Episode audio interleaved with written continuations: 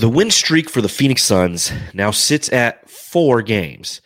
Yes, 4 0 on their homestand as they obliterate the Charlotte Hornets on Tuesday night, winning 128 to 97. They're up by 30 points in the first half pretty easily. The lead shrinks all the way down to single digits. But Matthew, it's fair to say, as cliche as it may sound, the Phoenix Suns stung the Charlotte Hornets tonight. yeah. Woo! Way to sell it, dude. You got to sell this kind of game. Uh, a must win for the Suns against this team that is kind of depleted. And also, they suck. So, uh, this is a must win. Four. You got to win these games, right? You got to win these games. Yeah, you have to win these games, and you got to kill them. You got to shoot the threes lights out like they did tonight, and just run them off the court. It came back a little bit, but the Suns they handled it. They're First back, time baby. since January fourth that the Suns are over 500. So it's been only 20 days since the Suns were over 500. Matthew, did it feel like longer? Yes. It's it did, it seemed, didn't it? It seemed like a different team not too long ago. You know, blow it up. Uh, let's tank. Let's do all the above. And now we're just back in it. Just like that. That's the way this season has gone in the NBA. So he's gonna hold tight. And these guys are coming back and they're shooting lights out when they come back. And some guys missing DeAndre Ayton, but it doesn't matter right now, right? I mean, this team is just flowing. And when Booker comes back and Ayton comes back, I like the way they look. I like their chances. I do too. You know, I think that these are unbelievably vital wins. Again, having to play against the Charlotte Hornets, a team that entered with 13 wins and I believe 35 losses. You just you want to see quality performances. You you want to win that game, obviously, because you don't win that game, the, the fan base burns the franchise to the ground potentially. yeah, they, they they really do. But you want to see some quality performances and we saw some quality performance. We saw some building block performances and that's what we're going to talk about tonight on the suns jam session podcast. So we appreciate it if you're hanging out with us live on youtube facebook or twitter. If you happen to be on the tube hit that thumbs up button while you're here. Please subscribe as well. Hit that little notification button. Lets you know whenever we go live which is after every phoenix suns game. If you're listening to the podcast go ahead give us a five star hmm. review if you're hanging out on apple podcasts give us a five star review like Pax Finch did. Pax Finch. Pax Finch. They gave us a five star review. They said, Awesome podcast. Been listening for about three years now. Really enjoy the podcast. Don't even use Apple Podcasts, but wanted to show gratitude. God blessed. Pack and fish, fish. That's what I'm talking about right there. Not everybody listens to podcasts on Apple Podcasts, but if you hot, you head on there, and you give us a five star review. We appreciate. It. Let's everybody. Way to go out of your way. You know, that's what I'm talking yeah, about. That's dedication. Three three years. Three wow. years. Do I sound a little off tonight? I'm, I definitely have a head cold going on. Can Are you, hear sick? it? Did you have too much corn? I probably did. It's probably it what probably it is. from the weekend. All, it's all that corn I had the weekend. weekend. Yeah. no, I have like yeah. a, a, savage head cold. I actually stayed home from work today, which is like a very, Holy very shit, rare yeah. thing for me to do. So you sound awesome though. Okay, I got that deep, raspy, smelly cat, smelly cat. Who, cat. who is this girl? Ooh. I just sat around and watched Friends today. Uh, well, let's let's pop them if we got them, Suns fans. Obviously, because I'm sick, I'm gonna drink this ice cold Nyquil. I'll pop this bad boy open. I'll be asleep Down it. By yeah. the end of the podcast. let's talk about another Suns victory, four in a row, baby.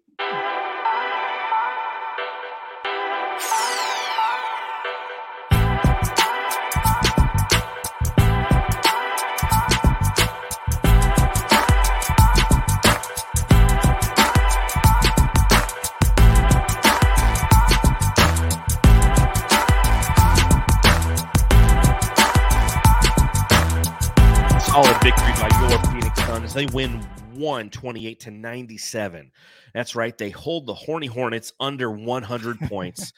Uh, again, it got kind of close there. The Suns, they were up what 36 to 15 after the first. Then they they give up a 32 to 22 second quarter, but outscore them 40 to 30 in the third, 30 to 20 in the fourth. Horny Hornets only scored 97. But my first question has something else to talk about when it comes to them Hornets that are ever so horny. Matthew, I got to ask. Matthew, I gotta ask. Do you feel bad for anybody who purchased a LaMelo Ball jersey prior to this season? I'm watching the pregame show. Again, I'm, I'm home from work, so I actually watched the entire pregame show. There's a couple Horny Hornets fans hanging out behind TC and and K or and Tom Leander there. Yeah. And I see a kid and he's he's rocking the LaMelo Ball 2 jersey. But LaMelo Ball at the beginning of the season changed his jersey number to 1. What a oh, dick. Oh, what a yeah, dick move. That is like the original, right? It's like having the rookie card in a way. I guess It is kind of vintage in a way. I mean, if he's going to turn out to be a pretty good player, someone will pull out the jersey, and be like, "Oh, look at my Lamelo Ball jersey," and the guys are going to be like, or girls are going to be like, "What? It's a different number, but this is what he Is that his started with." They're like, oh, Is that That's Latavius awesome. Ball? so he's always wanted to be one, too. Like, True. it- so I would have held out a little bit. I just know coming into the league, like he wanted that number. I'm not sure a whole lot of people knew that, but I did hear about that. Mhm. So, I mean, poor the guy can do what I did with my Sarge jersey or my Josh Jackson jersey. You can tape over it, tape over the big three, and just put that one. just write a big one on it. I guess good. so. I guess so. I mean, it reminds me, you go back and you got to remember when LaMelo Ball came into the league, Malik Monk was on the team and Malik Monk rocked number one. And so he's like, you know, I'll I'll wear number two. And you know, Malik Monk left the following season and he stayed at number two. And and this year he decided to change it. And he's been injury prone ever Yeah. since. And it, it just it takes me back. Remember when Amar'e changed from 32 to one? Yeah. You know, Yeah. B1, C1, or whatever his reasoning was for it. You know, stat one, brat one, bratwurst one. Yeah, I don't his foundation or his his charity or whatever he had. Yeah. Yeah, but I remember, and I still have an Amar'e Stoudemire jersey, and it's number 32. You So have one. I oh, I does. you had one. Okay. Yeah, I have Steve Nash, I have a Marion, and I have and I have a, a, a Amar'e Stoudemire, 32. Nice. It's actually it's orange, and my cousin sent it to me probably about two years ago. So it's very nice. It's one of those orange crush jerseys that are, but I still have it. so there you go. Uh, I just thought I just want to get your thoughts on that. I saw that kid wearing that, that number two jersey, and I was just like, you know what, that kind of sucks for that kid. But That is a bummer, man. I don't know. Oh well. I'll tell you a- what I wasn't a bummer tonight. I'll tell you what it wasn't a bummer tonight. The Sarge smoke break. is always with joy and appreciation that we can start off a podcast and the first drop is big cigarette butt Dario Saric, who has been playing fantastic. He had 14 points against the Memphis Grizzlies on Saturday. He comes in tonight, coming off the bench this time, plays a total of 24 minutes, is six of nine from the field, three of four from beyond the arc, four four from the free throw line, 19 points for Super Dario, eight rebounds, three assists. It's why I'm rocking my Super Dario shirt. You see that? The Super Dario Brothers shirt right here. I thought I, I ran to my closet real quick. I'm like, dust the cobwebs off of it, had some cigarette cigarette butt stains on it, some ashes and such. And I was like, you know what? I, I'm rocking the Dario tonight because he rocked it for the Suns. He's been playing better. Um, his passes were ridiculous tonight. Those passes were insanely placed by um, by Saric, and a lot of them were going to Landale. Those two working together Yeah, It's something fun to watch. I don't know if they played together in a while. I remember beginning of the season, they were a few minutes here or there, and I liked it. And I was just like, those guys are in there to kick ass. And it wasn't pretty because we weren't winning games. But now it's like this game, of course, they're going to dominate this Hornets team. But I don't know if it's a lot of just the defender just not knowing what Dario can do. Dario can still surprise you. That might be it. And I, I think he got away with a lot of passes tonight where defenders might have been like, what? Where the fuck did that? He's not going to do it again. Oh, wait, he did it again. He's not going to do it again. He did it three or four times tonight. Landale was a big uh, recipient of those. And he missed an easier layup uh, on one of them, but But of course, he made up for it. But then, dude, Saric, if he can, he's not going to always play like this. But I did see that he's been working up to kind of not the way, maybe not as good as he was on that playoff, the championship run, but he's been pretty decent, man. He's hasn't been out of control. I think the way that he can play with with is perfect, and he just needs to play with a bunch of ball players that know what they're doing. And he's super slow, but he just he can place the ball where he wants it sometimes, and I think it ca- it catches the defenses by surprise a lot of the times. And now the defenses are going to have to watch film on Saric. Sorry. Isn't that sorry, fantastic? the opposing defenses They're like, oh, let's sit down. All right, where do you think you're going? You're gonna go eat? Nope, sit down. We're watching film on Sarge for next we got game. five more minutes. We got to watch the great connector, Dario Saric. And they're like, yeah, like, you serious? But when it comes to Dario Saric, you're right. I mean, he possesses those fundamental skills that are just vital to the success of a basketball team. You have to have a fundamentally fundamentally sound player. One of my favorite moments of the game is he's bringing the ball up court, and it's right when Eddie Johnson was just like singing his praise. He's like some of the passes that he's had tonight, and he just like threw it right into one of the Hornets' legs, and it bounced off. It's like a pinball machine. It was a turnover. I'm like, ah, of all the times that they pointed this out, those are You my know, but- favorite plays, though. but that's a Sarge play.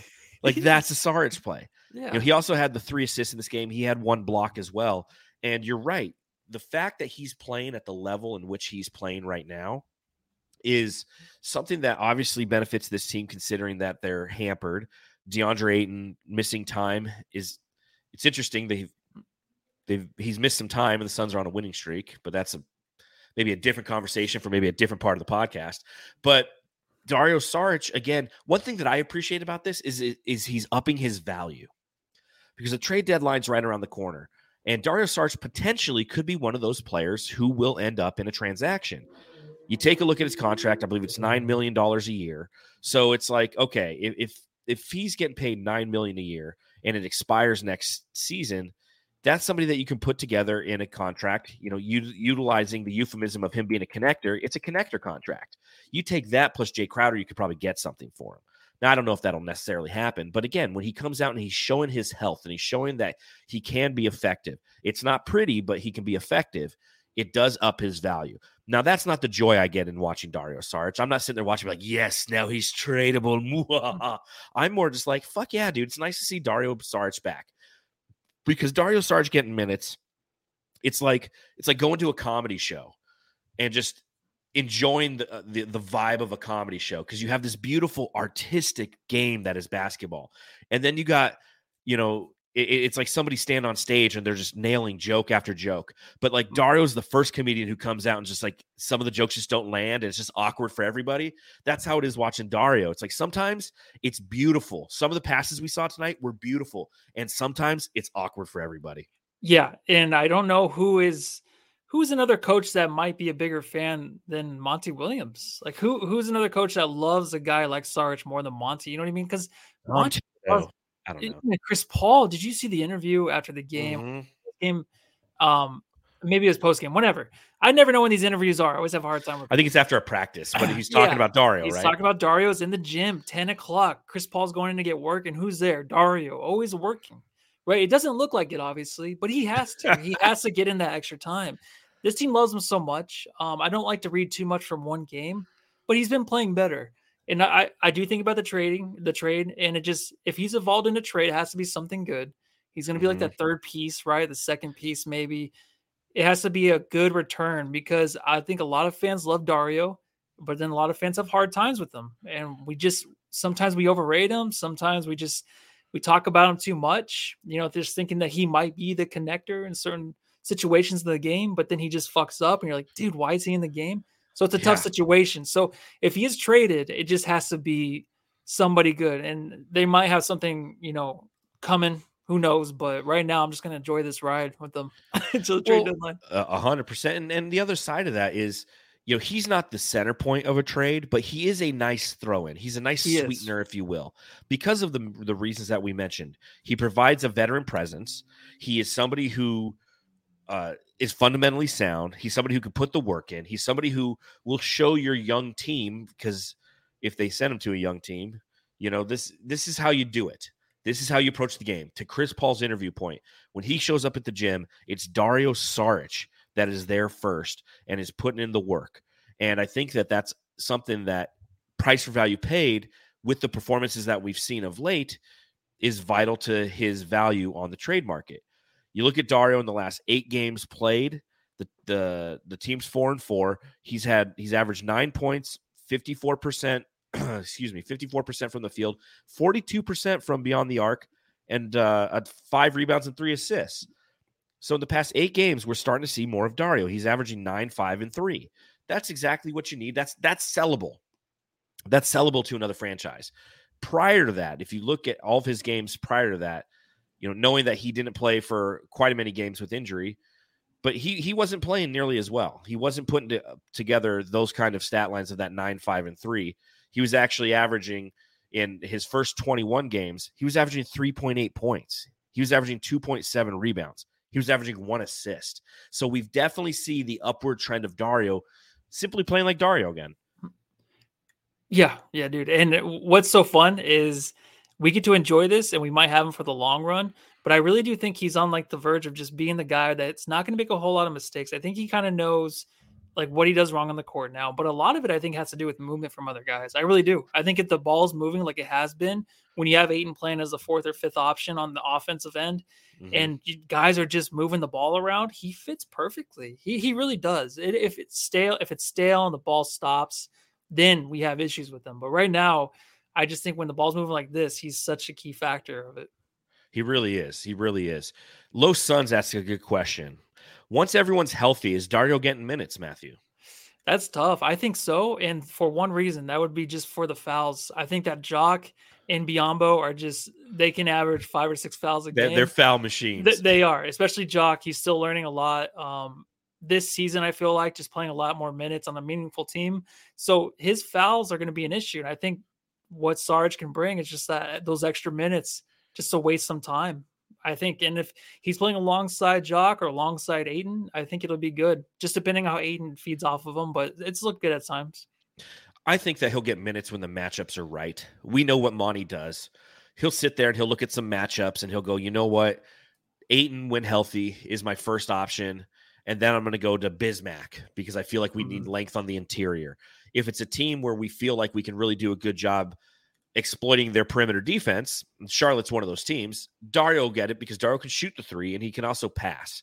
And it's one of those statistics that was very it was it was beautiful tonight. The Suns made 47 of their 94 shots.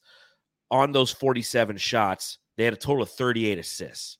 So to your point, when the, when the team's whipping the ball around, that's when Dario Sarge thrives. Now again, he only gets three assists, but it'd be interesting to see what his hockey assists were in those those 21 minutes yeah, that he played. Yeah. So, well, let's talk about another guy who just, I mean, who's literally set the tone tonight, and that's your boy, Cam Johnson. Lights, Cameron, action. Johnson tonight, absolutely fantastic. He actually outscored the Charlotte Hornets in the first quarter. He's had 16 points, perfect shooting in the first, 16 points. The Charlotte Hornets only had 15. But on the night, he ends with a total of 24 points on nine of 11 shooting. He was six of seven from beyond the arc. You throw in three rebounds, you throw in three assists, you throw in a dunk where he lands straight on his ass, and you throw an elbow into his face so he looks like Will Smith in the movie Hitch. And it was enough tonight for yeah, he looked a little bit more like a housewife. I was like, "What did he get plastic surgery?" Because I was kind of I was doing a little bit of stuff on the computer when I was watching, and I didn't see the hit. And then all of a sudden, like I saw him talking to the ref. I'm like, "What?" You know, I, I heard he got hit in the mouth. EJ said it, but I'm like, dude, he looks like he just got injections on his yes. lips. Like he looks yes. good. He's ready to get like married to some young rapper or something. I don't know. He he looked fucking awesome. Uh, tonight though, you just saw that the shooting is ridiculous at times, but he can he can get to like the painted area. He can get up his jump shot. Mikal's been doing that a lot, mm-hmm. and Cam Johnson he's been doing that, but just you want to continue to see him to do that. And I can't even say continue to see because he's only been back for such a short time. But it's good to remember, like, hey, you can still hit that midi. He passed up on one, two, and I think he passed it to Biyombo, or I think it was Mikal. I love three. that though that he passed it up from the mid range or what? Yeah, I, I just I thought it was a smart move. I know exactly what. To, what, what oh, do you? Yeah, I was yeah. like, oh, just shoot that man because he just seems automatic. I think Mikal's a guy is getting into his spots now, and I think Cam's really learning that now. And I think it's been limited time, and I didn't think he was going to be this good this quickly. People didn't expect all this help from just Cameron Johnson, but you can see like he can get you that lead. You don't really have another guy to like hold it off as much. Like you can tell when the Suns kind of get tired and they just need that Booker to come in and help. But I mean, Cameron Johnson can extend that lead. He can get hot. He's serious. He doesn't joke around. Like he's just like serious business. Like after he was four for four, he's just like, yeah, like what's up? Like he's he's awesome to watch because he doesn't celebrate. Still, he still mm-hmm. never celebrates, and that's what I love most about him. Yes. I love these guys to celebrate. It's it's a difficult job, But when you're just you haven't won the game, you haven't won anything yet, you know what the Suns fans want, and it's a championship, kind of, you know what I mean? We're just kind of like, yeah, this regular season, but we expect more. And that's what I feel like he thinks when he's like cruising now. He's just like, ah, well, yeah, this is this is old news to me. This is what I do. Mhm. When we talk, we talk so much about what do the Phoenix Suns need as we look in the the, the trade market as as we look at the buyout market that's eventually going to be the next topic of conversation post February 9th is what do the Suns need? And one of those things is a secondary shot creator and scorer next to Devin Booker. Guess what, Suns fans? We might have one in Cameron Johnson. Like he's great at the catch and shoot, but he also has the ability to put the ball on the floor. He can get to the rim. He can pull up and he hit the midi. Uh, Mikal Bridges is starting to show aspects of that in his game as well. And while it's definitely still a need of ours, I like what we're seeing from Cameron Johnson since he's returned. The team is undefeated since he returned. That's that's just a, a check mark right there. And what we saw tonight is what we missed during that stretch where the Suns lost 12 of 14 games. The Suns would start the game and they just they couldn't keep up with the opposition. And they would miss shots and they didn't have a shot creator. Devin Booker's out. They're struggling to to make anything. And Cameron Johnson was that calming presence tonight. He was the one who came out. He hit what 14 of the Suns' first 16 points. He was four of four from beyond the arc, and then he then he had an opportunity to go five for five, and he dribbled to the mid range and hit that one because the Charlotte Hornets go, "Hey, I'm not going to let this guy make another three on me." So knowing that you have that talent there, and knowing that you have, you got to pay this guy, right? Like that's going to be the next question. As as we, Yeah. you know, I mean, they're going to have to figure He'll that out. Yeah, I hope it's by us. Unless he gets unless he gets traded, man. Unless he's oh, shit. I'm just saying, you know what I mean? If it's a big name out there, I mean, what are uh Rui Hach- Hachimura? He Rui Hachimura. he just he just got traded to the Lakers. A lot of fans wanted him, but Yeah, you we'll know that James in a bit. Jones, yeah, you know that they're they just said they have something else probably, but I love Cam Johnson a lot. But if it's for somebody that no, I would have Cam over Ky- Kyle Kuzma for sure. Really? Yeah, if it was if it was straight up, I would maybe take Kyle. But if it's like Cam and then you're gonna throw some other stuff in it, I would like and Jay Crowder like, oh, that's fucking sucks. So I just I you know I love Cam. It's just the injuries, so it's hard to say. like, I would just trade him for Kyle. Yeah. It's uh well, it wouldn't be straight up. Um, you'd have to throw another asset Oh, in yeah. Sure. because I yeah, because I think he's 13 mil. Um, but it's an interesting conversation. It's an interesting conversation. Cameron Johnson Mhm. and an asset for Kyle Kuzma. I, I, I might say yes to that. As much as I love seeing Cameron Johnson back, to your point, injury prone. You know, this could be an opportunity to maximize on the asset. These are the things that James Jones has to think about right now. These are the things that we wonder if he thinks at all. He doesn't do anything, which I'll talk about. Kuzma is better than Cam for sure. He is, man. He's he's He a is. level above him, uh, maybe a couple levels. He's bigger. It's can just we're that- talking about the potential, but Kuzma right now is he's a He's guy you want on a championship team. He's good. He's good. Yeah, you know, and, and it comes down to the the question after trading Rui Hachimura, which makes sense for the Wizards, in my opinion. Uh, and I don't know why they they did the trade that they did. They bailed out the Lakers again. The Lakers always, Always. somehow, dude. but how- it's how do always any team but the Suns. well, that might come that, that that'll come to one of my questions about James Jones here in a little bit because it comes at the, at the expense, I, I think, of James Jones, and maybe we can have that conversation right now. Because why not? You know, James Jones. I, I tweeted something out today relative to James Jones because after the Rui Hachimura trade, uh, there was rumors that the Suns were had an opportunity, if you will, to have a three game or uh, I'm sorry, a three team transaction, including Jay Crowder, the, and it could have had something to do with the Wizards. We don't know exactly what the asset is, but we knew that in time uh, and once upon a time that Rui Hachimura was rumored to be an asset that the Phoenix Suns were linked to, but they wanted just a little bit more than Washington was willing to give up. You take a look at what what they gave up ultimately. They gave up Rui Hachimura. They get back two second round picks and Kendrick Nunn, right? The the Suns, you know, it, it comes. I'll ask you this question. I go. I, I I tweeted this out today. Is it wrong to think that perhaps James Jones simply sucks at closing trade deals? I saw that. Yeah, You know, because Um, it's like, you know, when, when when you work in sales, you need a closer There's some guys who are Mhm. really good at like setting it up, putting the information, but you need a closer. You need somebody to close the deal. I feel like James Jones just can't fucking close the deal. It's tough. I think in two or three years we'll know for sure. I think because that's our window, right? I think two or three years. I mean, Booker will still be good by then. And someone just said, yeah, Booker is injury prone, uh, so who knows how how long he'll last.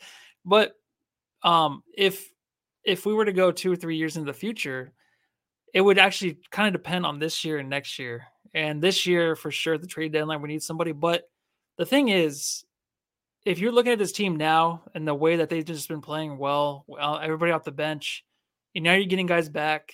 Um, we did beat the the Grizzlies. You know what I Mhm. mean? But the way the NBA And the is right now, yeah, and anybody can be anybody right now. And I just think that, and I'm just saying during the regular season, I'm not talking about going to the playoffs. Like, oh, Yeah. these matchups don't matter.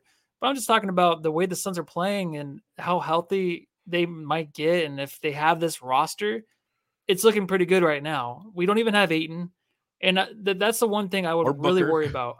Yeah, I know. I'm just saying, but the one guy other than you know trading Jay for Rui, Rui would have been nice. But then I just feel like we have we have um we, he's kind of smaller. He plays big. What is he like six six? He's he plays like power forwards, Yeah. small forward, but Yeah. he's like about the same size as like Torrey Craig, and then we have Mikal playing great. Cameron Johnson came back.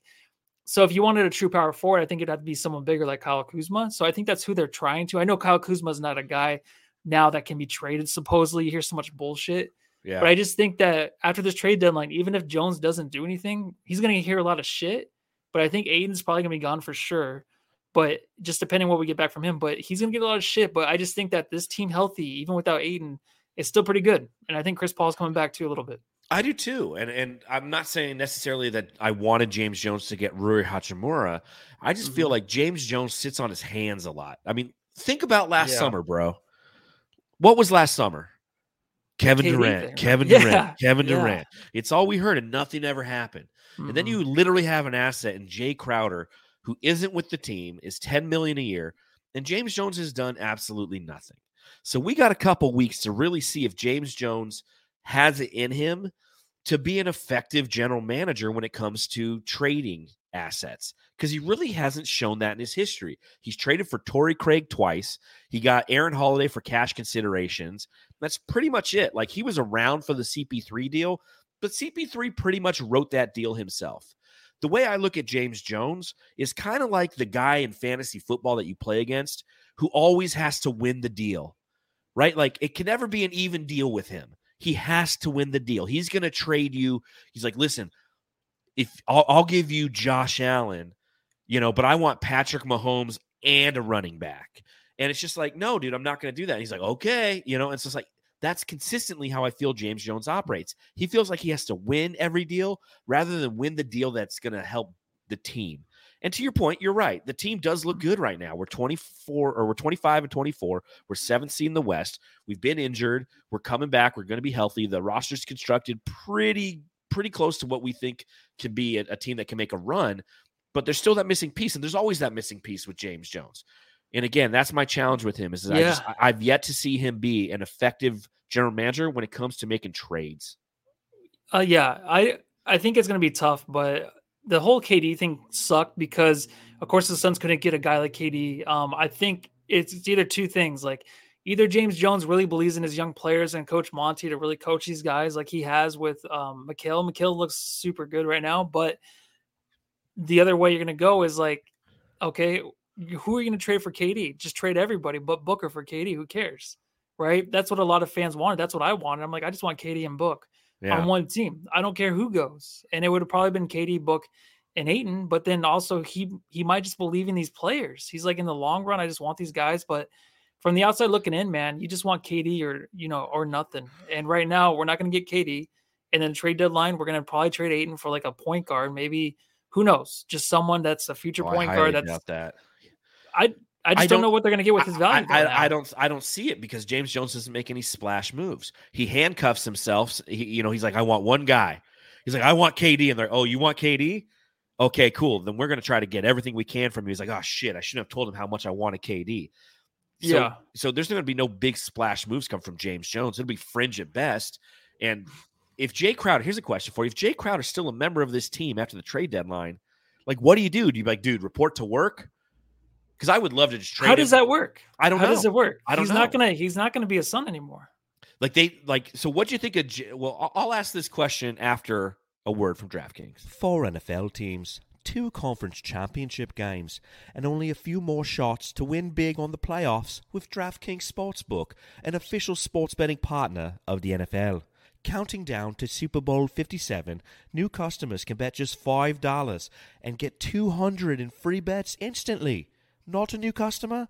You can feel the conference championship thrills with stepped up same game parlays. Take your shot on an even bigger NFL payout and boost your winnings with each leg you add up to 100%. We're really looking forward to that AFC Championship game between Burrow and Mahomes. Should be a hell of a tosser. Download the DraftKings Sportsbook app and use code TBPN. New customers can bet $5 on the conference championships and get 200 in free bets instantly. Only at DraftKings Sportsbook with code TBPN. Minimum age and eligibility restrictions apply. See show notes for details. New ad. Do you have family come over uh, overseas or something to do the ad or what? I don't know. like I was trying to. I was doing the ad earlier, and like my voice. Dude, that was so good. so I just I went English on it or whatever the hell it was. Um, anyways, so watching the Suns play the Hornets tonight, Jaden McDaniels is a name that the Phoenix Suns have been linked to. He's somebody who we saw tonight, number Mhm. six for the Hornets, can shoot the three ball okay, has some length, has some athleticism. I would love nothing more to send Jay Crowder to fucking Charlotte. Yeah, Okay, that's he's not. No, I'm just. I thought you had a little bit more. Sorry, I thought that No. was a pause, and then you had something else. It doesn't so- matter. Jay going to Jay going to Charlotte. It's probably because Jay doesn't want to or something. That the thing is, I think Jay kind of has a little bit of an input here. He probably does. Which, which is bullshit if he does. I know, but I was thinking is, I- about that today.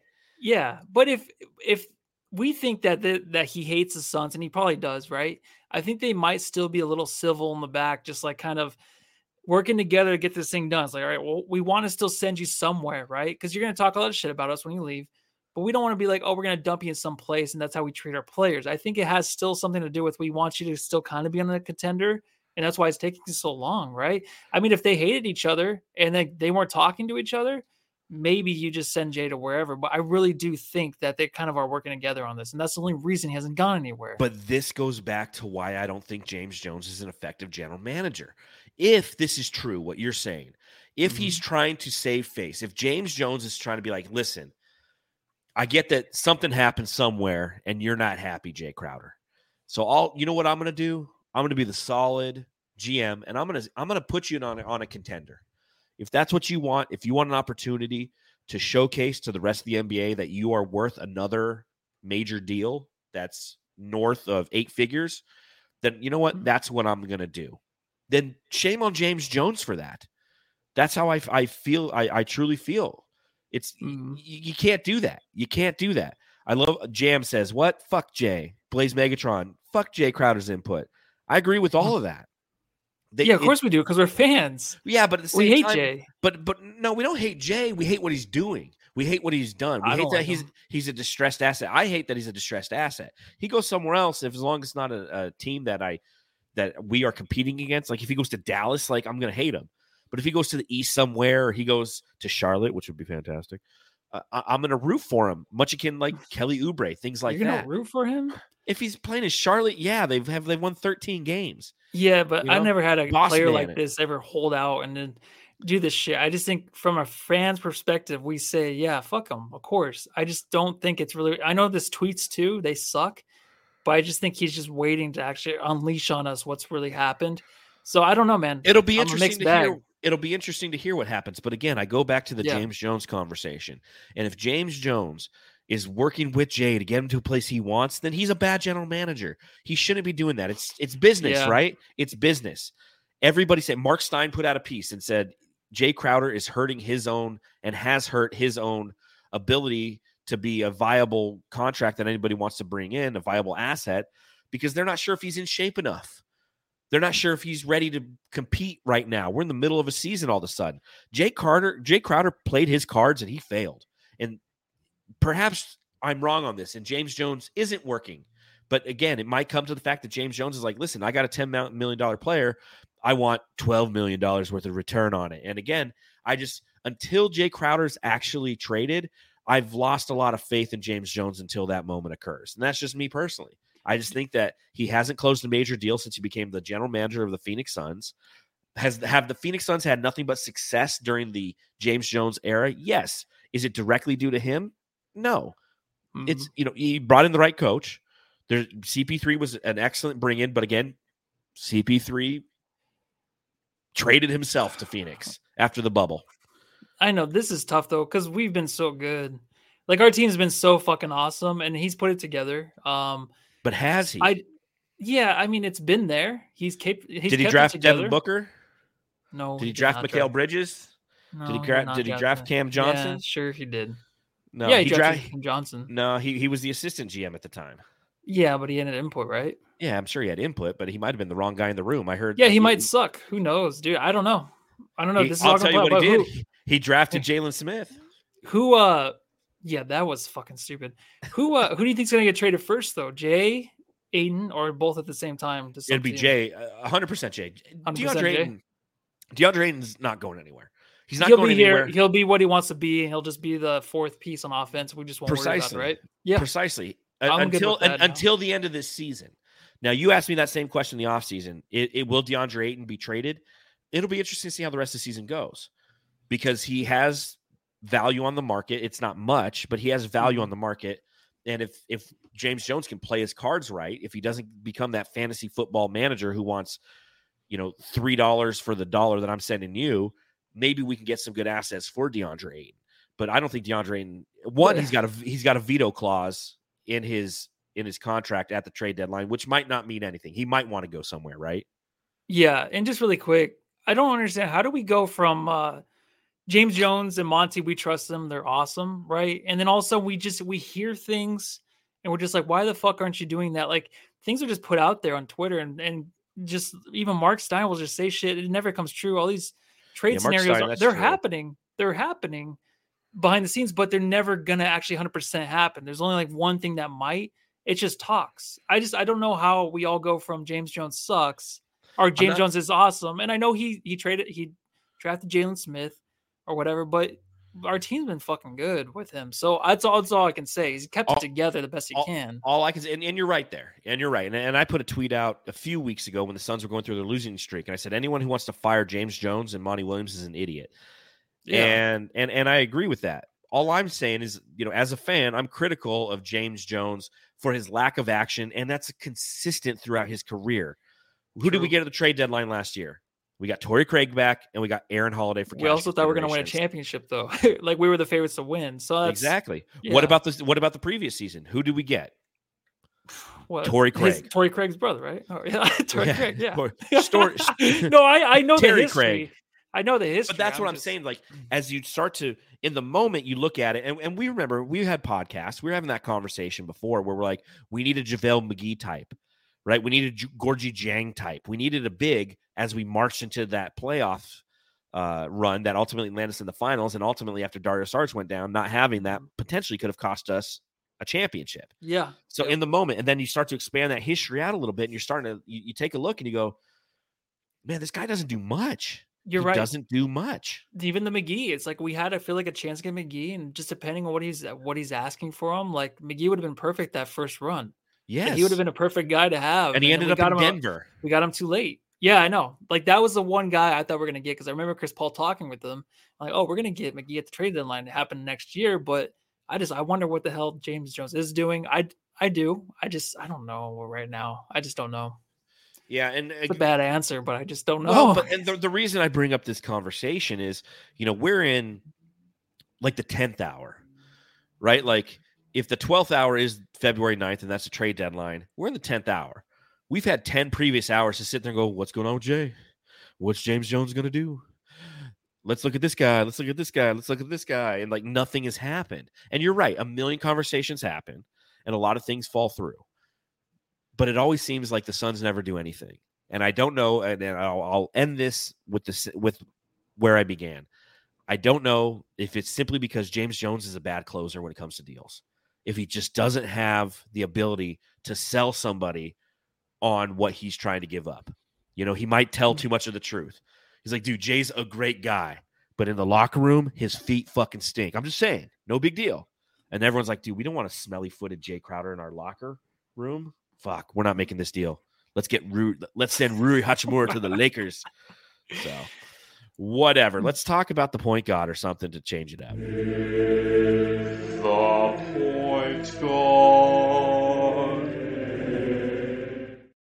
Coming back to this game against the Charlotte Hornets, 128 to 97. Phoenix Suns win the game. Chris Paul, 27 minutes played, which I love to see. 14 points, 11 assists, six of nine from the field, two of three from beyond the arc. And it all happened primarily in the in the second half. First half, he was working on the distribution.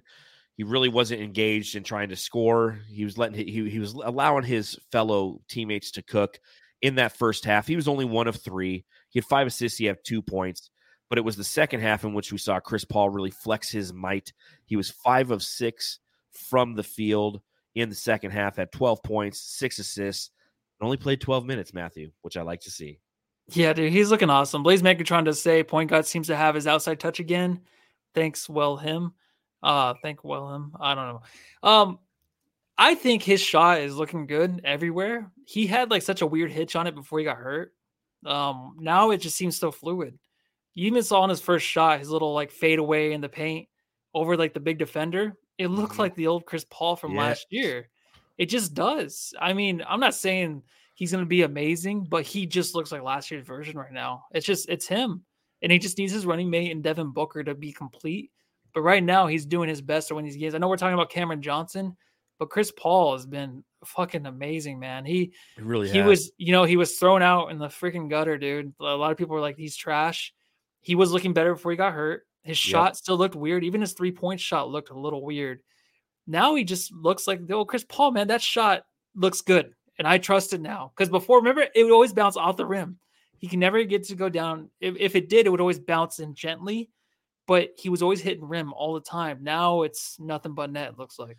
Yeah, it's been it's been smooth for sure. Absolutely. And Fabio's right. He goes, if Lissy moves his microphone a little bit to the right, it looked like CP3 has some weird hair. So why don't you move that microphone a little bit to Oh, the yeah. right? There we go. Look at Hold on. I'm gonna take a picture of that. That's looks funny good, shit. Dude. Looks Uh, like Marge you- Simpson, huh? Yeah, it does. The There you Simpsons? Smile, Matthew. There we go. I'll put that one on Twitter later. Uh, thank you for listening to everyone who's listening. And you're like, what are you talking about? Uh, that's pretty funny. But no, you're right. His jumper's looking more smooth. He's in more control of the game.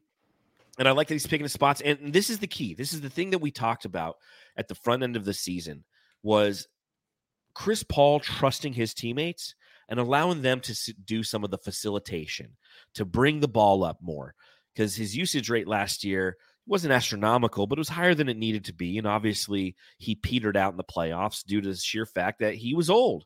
Playing every other night in the playoffs at the level of intensity the playoffs brings, it toasted Chris Paul. And something that we're going to have to consider when the Suns go to the playoffs this year. It's like, do you put him on a minutes restric- restriction? Do you have him coming off the bench a game every now and then? I don't know. I don't know what the answer is. But what has happened in the interim is his teammates have gotten a lot more confident in facilitating the offense and being the the distributors and being the ones who bring the ball up the court and he can pick and choose his spots offensively and that's exactly what we saw tonight. The team was up big they're up by 30 points by halftime it was down to 11 they outscored the phoenix suns i believe 27 to 8 to end the second quarter. And chris paul came out and he was the offensive force in that third quarter. He came out he hit a three he hit those hit started hitting those middies and all of a sudden that lead started to balloon back up and you're like you you know you, you you tip your hat and you're like thanks cp3 i appreciate yeah. Thanks. And who's who is this sarcastic? He does look good. Nothing but net. That's funny, Matthew. This guy, who is it? Michael Call? yeah michael Kolb, i remember I, so i I, I met him at marley's once Did you? yeah That's the guy. Chance Okay. yeah that's the guy i met right. at Yeah, marley's been- once he's a chef I'm just like, I don't know. I think he's being he- sarcastic. he's Not that funny biggest- tonight. He's your, he's your biggest not. fan, man. He's your biggest fan. Uh, another thing I wanted to talk about real quick was Saben Lee and how he looked again tonight. And one of the things, so obviously, brightsideofthesun.com, make sure you check it out. read a lot of my work there, as well as some of my fellow writers. Every now and then, Matthew will go on and he'll write a five word article, and it's just an eight, and it's a bunch of equal signs, and then a big D after it, and like that's I'll the just article. record a fart and put it on there. yeah, and it's like Those check out this best, article. Recorded farts. Uh, but one of the things I talked about in the preview was it'd be interesting to see how Monty Williams was going to navigate the minutes for the backup point guard position because we've seen plenty of Saben Lee, as we talked about in the last podcast, which makes sense. He's on a 10 day contract. You want to kind of get the most out of him that you can. And once again, it was Saben Lee who was getting the backup minutes. Uh, he ended with 21 minutes. That's simply because he played the majority of the fourth, but had six assists and looked really good in this game. And I like, I'm continuing to be surprised and pleased with what I see from Saben Lee. yeah, you know, last last pod, jersey. last pod, I was uh talking about. You know what? He might just be fizzling out. Defenses might figure him out. They were actually doubling double teaming him tonight early in the game, uh, second quarter, just because it was blown out. They're trying to make him like just make a pass, just make a mistake, right? Kind of like um what the Cowboys should have done with that um rookie quarterback. You know, just have him make the mistake, but then Yeah. Dak Prescott does it. Saben Lee didn't make the mistakes really. I mean, he had he had three turnovers or how many turnovers? Um, one turnover One turnover. So the six assists, he looks good. It- this is getting really interesting now with him and Washington Jr. because Washington only had the six minutes, uh, kind of kind of like the meaningless eight points. You know what I mean? But Yeah, he got his shots up in his six minutes. You got to give him that. yeah, he did. Um, he's trying to prove his point too. But I like what Monty's doing here because you got to see what you have in Saben Lee. I know that Chris Paul's back, Cam Payne might come back, then you have Shamet coming back. Those minutes are gonna be crazy. I don't know what they're gonna do, and I don't know who's gonna be traded. But maybe they see maybe yeah, you know what? That would be nice. It'd be nice to see what Saben Lee has just so we can have that as a backup. If some because there's some of these guards are gonna get traded, one or two. There's so many of them right now that when Chris Paul comes back with Cameron Payne, we still like Cameron Payne. He's still going to be with us, I feel like. Or maybe he'll be traded too. We just got to see what we have with Saben Lee. I don't know if he's a playoff player yet, but it'll take some time to figure that out. And I still don't know how many more 10 day contracts can he have?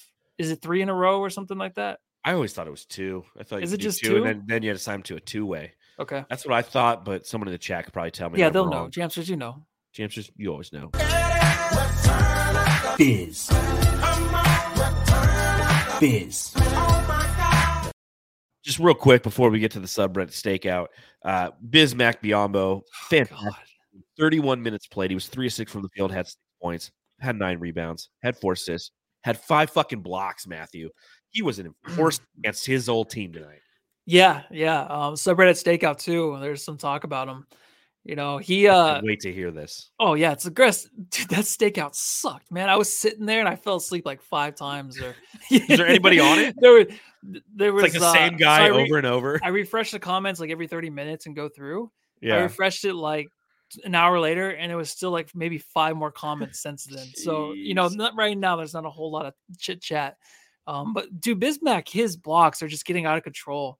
He just sets a tone. And what I love is I was talking about his shot and he kind of seemed like he was, you know, hesitant with it. He was kind of scared to shoot because he was missing some shots. And he was taking his time down there, just not kind of getting out of his spot Yeah. night though, dude, like his first shot, he missed, went to go grab the rebound, got right back to where he was and put it in. Like he seemed a lot more confident in that.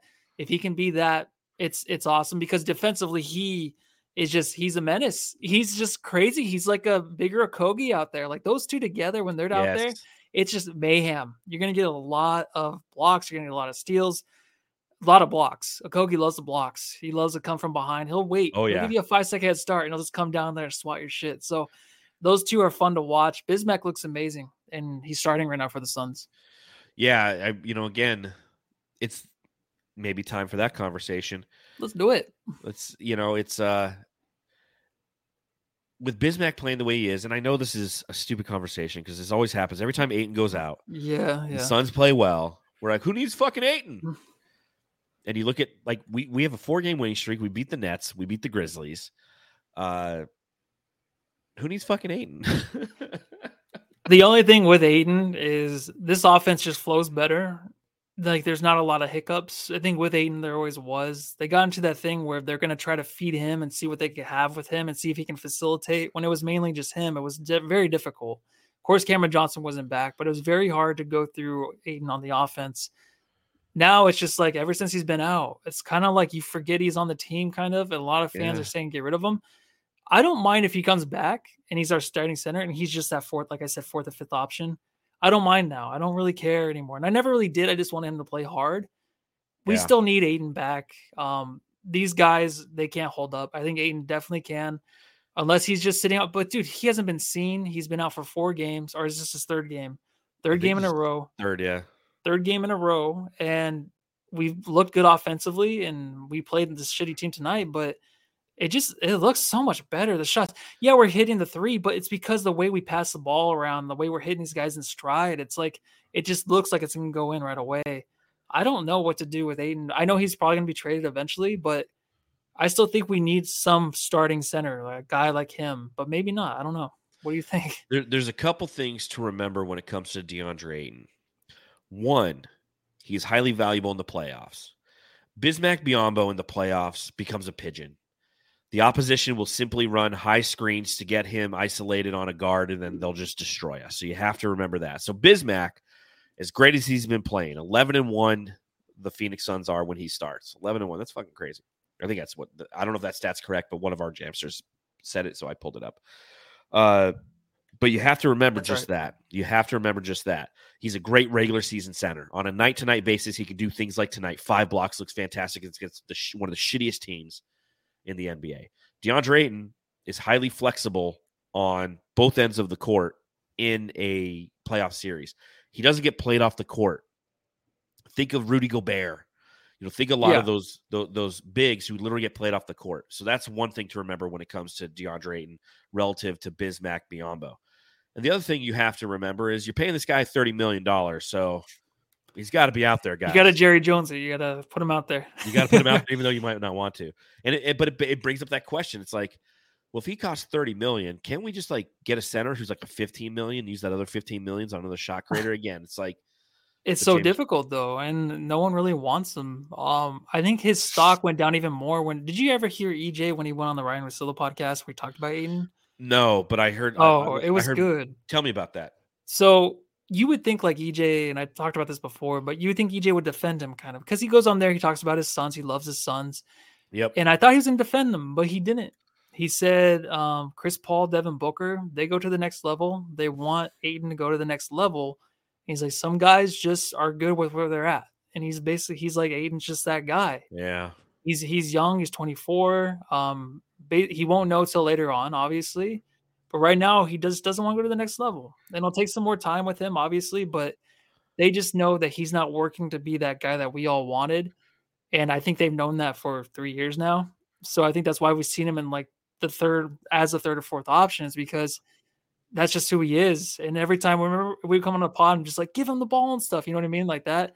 They just don't work with him that way. So he just talked about he he sounded like he was done with Ayton too. You know what I mean? He's just Yeah.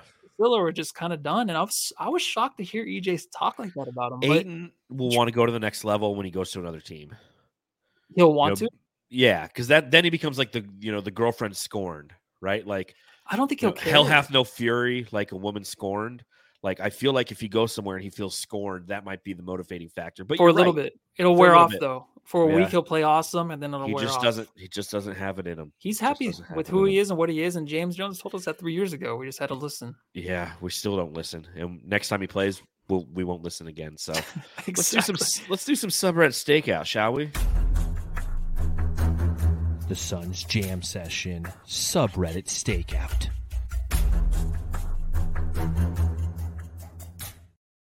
I unmuted myself to cough. I've been coughing. I've been coughing this whole podcast. Just like Oh, me living on the mute dude. button, just like. So apparently Matthew was hanging out in the Charlotte Hornets subreddit as the Unabomber tonight Again, yeah. again. So creepy Unabomber up. Ted Ted Kaczynski. What did you What did you see there? Dahmer by day, Unabomber by night.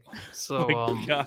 Well, that's what it, that's what this. Uh, who's Duarte, Dan what I- Duarte says that on the Aussie Suns fan podcast. He's like, Matthew's got a Dahmer vibe. Oh, is that who said it? I think that's who said it. Yeah, he's not wrong. Uh, hey, D- hey, hey, Um, Duarte, do you want to go to Matthew's apartment? Yeah, let's just hang out. Actually, let's Let's go to hang out, watch Applebee's. Someone talk. Yeah, someone said that Monty and Nate need to go to Applebee's and talk things out. Let's go to Applebee's. Get a few drinks, maybe some line dancing or something. Um, Subreddit stakeout. So n- no way Biyombo is starting for the Suns. What the fuck? You know, caught by surprise, I guess. Yeah. the Hornets going a 3-0 run. Suns call timeout. Great call. Great call Yeah. by by Monty, man. 3-0 run. Longest run they had all night. This is Brick City. Uh, not sure I'll make it past the first half. A lot of that. There actually wasn't a whole lot of comments. So I don't even know if I was in the right place, but there was nothing. uh, despite former Hornets legend Bismack Biyombo being on a triple double watch, the Hornets are only down 11 as expected. Was he did was he close to a triple double? I know you read off his stats, but I was like, No, well, they're they're. I think they were just joking around. Well, it was nine. Yeah, nine. It's he had Okay. six, five, and nine, but five was the blocks. Okay. Had five blocks, before the half. Okay. What do you do when Plumlee's your best player? And then, uh, I man, didn't know Plumlee was still in the league. I know. I feel like he's been on that team for 10 years almost. Um, man, DSJ's jumper is broken right now. Dennis Smith Jr., man, still balling out there. Um, Yes, Dennis Smith Jr. was on the team. I was like, oh man, that was a conversation back in the day, right? those were the days, dude. And that's all I have from Subreddit Stakeout. Wow, really? Uh, yeah, we have better luck going Applebee's. The Suns Jam Session subreddit stakeout.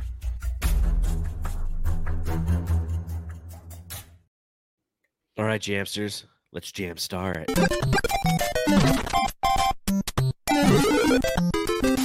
Jam star of the game. Here's your reminder to subscribe, rate, and review, and all that fun stuff. Uh, Matthew, I think I went first last time, so let me know who's your jam star of the game.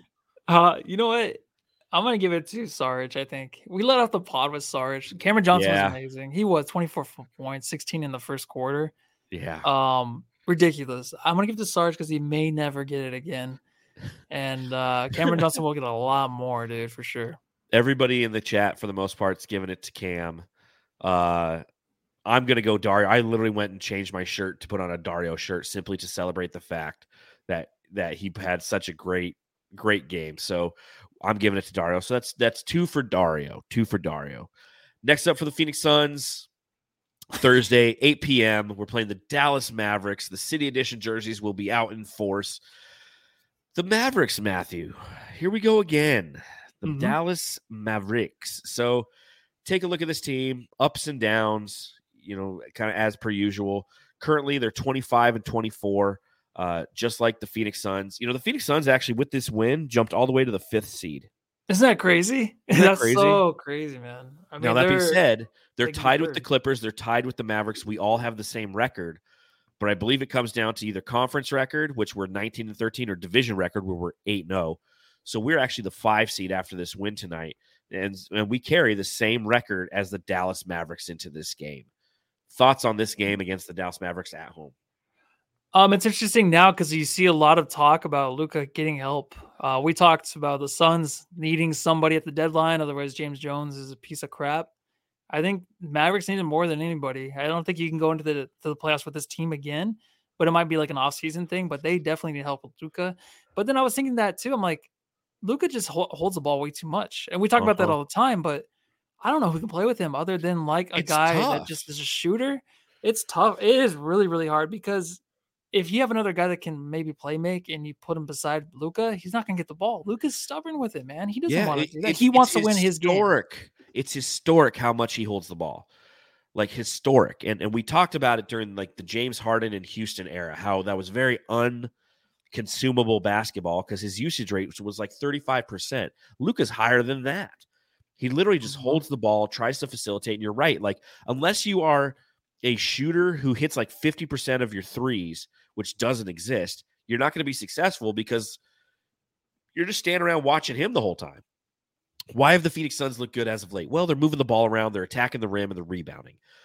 Dallas, they they have ups and downs because of streaky players. Now that being said, seems like every time we play the Dallas Mavericks, they turn into a team full of Steph Curry's and Reggie Millers. Right? Like I think this Yeah. season alone, they're shooting like 44% from beyond the arc against the Suns in our previous two games. We've won one, we've lost one against them. In our previous two games, they're shooting 44% from beyond the arc. That's the key to success in this game, in my opinion, as it was in the series when we played them last year. Guard the perimeter. They can't beat you on the interior. Luka's going to get his. Guard the perimeter. Don't let their guys shoot 44%. I feel like we did a good job in both of the, those games this season against them. One, they just got really, really hot. There's nothing you could do on those days. Yeah, and if you're physical down there, it's gonna be interesting without Ayton, how Biyombo and Landale. I, am assuming Ayton, well, Ayton might be back, but if he's not back, it'd be interesting to see Biyombo, Sarge, and Landale how they play physical down there because he still needs some presence, just boards. Um, I'm interested to see that just because physicality is of course not Ayton's thing. So Yep. maybe the thing is, you know, these two these two dudes down there, they might make the difference. And of course you cover the edge, but the way that ball moves so quickly, it's so hard to cover every you know what I mean? Of course, man Yeah. to man, but when they're pushing the ball and the guys are just like moving around the perimeter, it's really difficult. Um, well, their their offense is all predicated on again Luka Doncic. He holds, he holds, he holds. yeah. He he switches, so he'll get beyond beyond the perimeter. He'll drive by him. He'll try to either get fouled or as the defense collapses, he hits the open guy. It's like Jokic, right? Like either Mhm. Jokic is going to beat you by scoring himself, or he's going to dish it to the open guy. The difference is Jokic is always whipping the ball around. He never holds it long. Whereas Luka, it's like a microphone, and he, again, a stand-up comedian set. He's standing there holding the microphone for the entire time. So We'll see. yeah, yeah. It's it's it's strange. I don't know. We'll see if they get anybody um like a Kuzma. That might be someone that can make a difference. yeah. Yeah, because they're they're shot creators. Like that's why Spencer Dinwiddie has success in their offense at times because he has the ability to become a standalone shot creator. That's what Jalen Brunson was. He was a perfect complement to Luka Doncic, and they're like, bye. So and like that's what Cuban. always- He always does that. Cuban is always like, "Oh, I'm never gonna mess this up again," and then gets away a guy that's gonna be an all star. You know what I mean? He does it every fucking time. every time, every time. Uh, last thing I want to talk about before we get out of here is: Did you see what the NBA is doing for the All Star game relative to the rosters? No, no. What are they doing? I didn't see. So, so what they're doing is they announced today that TNT will air the 2023 NBA All Star Draft as a new live pregame segment at the 2020 through 2023 NBA All Star Game. So they're going to select the rosters right before they play. that. So it's literally going to be like on the court kind of thing. I don't know how they'll do it, but it's just like, all right, I pick you, I pick you, I pick and they you. just change jerseys. I guess. I think Yeah, yeah. They, cool. they must do it before warmups or something. I think it's awesome. Yeah, just have both ready. Uh, that's Yeah. really cool. I mean, it's cool? always been awesome. I think it's funny how like LeBron's undefeated, but I love them doing their teams and picking. I love watching it. I think this is like a step But up. now it's going to be like schoolyard kind of stuff, which I think Yeah. is really kind of cool. I'm instant forward to that. reactions from those players. Yes. see what they are like. Oh, exactly. and then it's like the last player. It's like, oh shit, and everyone's gonna lose their mind. You're Lauri like, Marketing, and you're just like, shit, man. Like, it's like in Utah, nobody picked me. Mm. The sad thing is there'll be no Phoenix Suns there. So, that is depressing. but yeah, there you go. That I thought that was kind of exciting. And I had one other question, one random question. Bring it on. Is it crazy how many guys on the Phoenix Suns have a name that start with D? Evan? Booker, DeAndre Ayton, Duane Washington. Duane Washington, Damion Lee, Dario Saric. We're the big D team. We could have a starting five. Everybody who starts Yeah, all. D's. All yeah. Ds. The big five D's. Big five Ds. There you go. Yeah, that's interesting. Random man. things I think I'm here's, here's a here's a random thing. Uh, Blaze Makertron says, "I let Lissy. I'll let I'd let Lissy babysit my kids." Um, so I was thinking it'd be fun to play a game where it's like we put a picture of like Adam Silver on the screen, be like, "Would you let this guy babysit your kids?" Him, and then like you know, just like weird looking Yeah. people that kind of look a little bit off, like Tom Brady. It's like, "Would you let this dude babysit your kids?" yeah, heck no, not Tom Brady. and just Mason No. Plumlee. Mason Plumlee. Yeah. You look weird. I don't know. He's got a long face. I don't know. It's like it looks like like you ever He's watch Ninja big. Turtles? You remember like the Foot Clan? No, no, I, I No, used the- to watch, but I The, don't. the, Foot Clan used to have a logo on their forehead. It was like a foot. And like that's what his Uh-huh. face looks like. Mason Plumlee's face looks like a foot. Yeah, well, we should play that game. Okay. you set that up for the next podcast. All right. All right. On that note, Jamsters, we're gonna go ahead and we're gonna we're gonna get out of here again. Thank you for hanging out with us after another Suns victory tonight. Make sure you subscribe, rate, and review. Follow me at Darth Voida. Follow me uh, at Bright Side of the Sun. Read my writing there as well. You can follow the show at Suns Jam on Instagram, Twitter, and the TikTok. You can follow Matthew. and he'll babysit your kids. So on that note, we'll see you on Thursday night, a little bit later, a little bit later, about 11, 11.30 start or 10.30 start because it's a late game. Uh, but we'll see you then, Jamster. So thanks for hanging out with us. Hit that thumbs up button. Yep, hang in there and go home, love your family.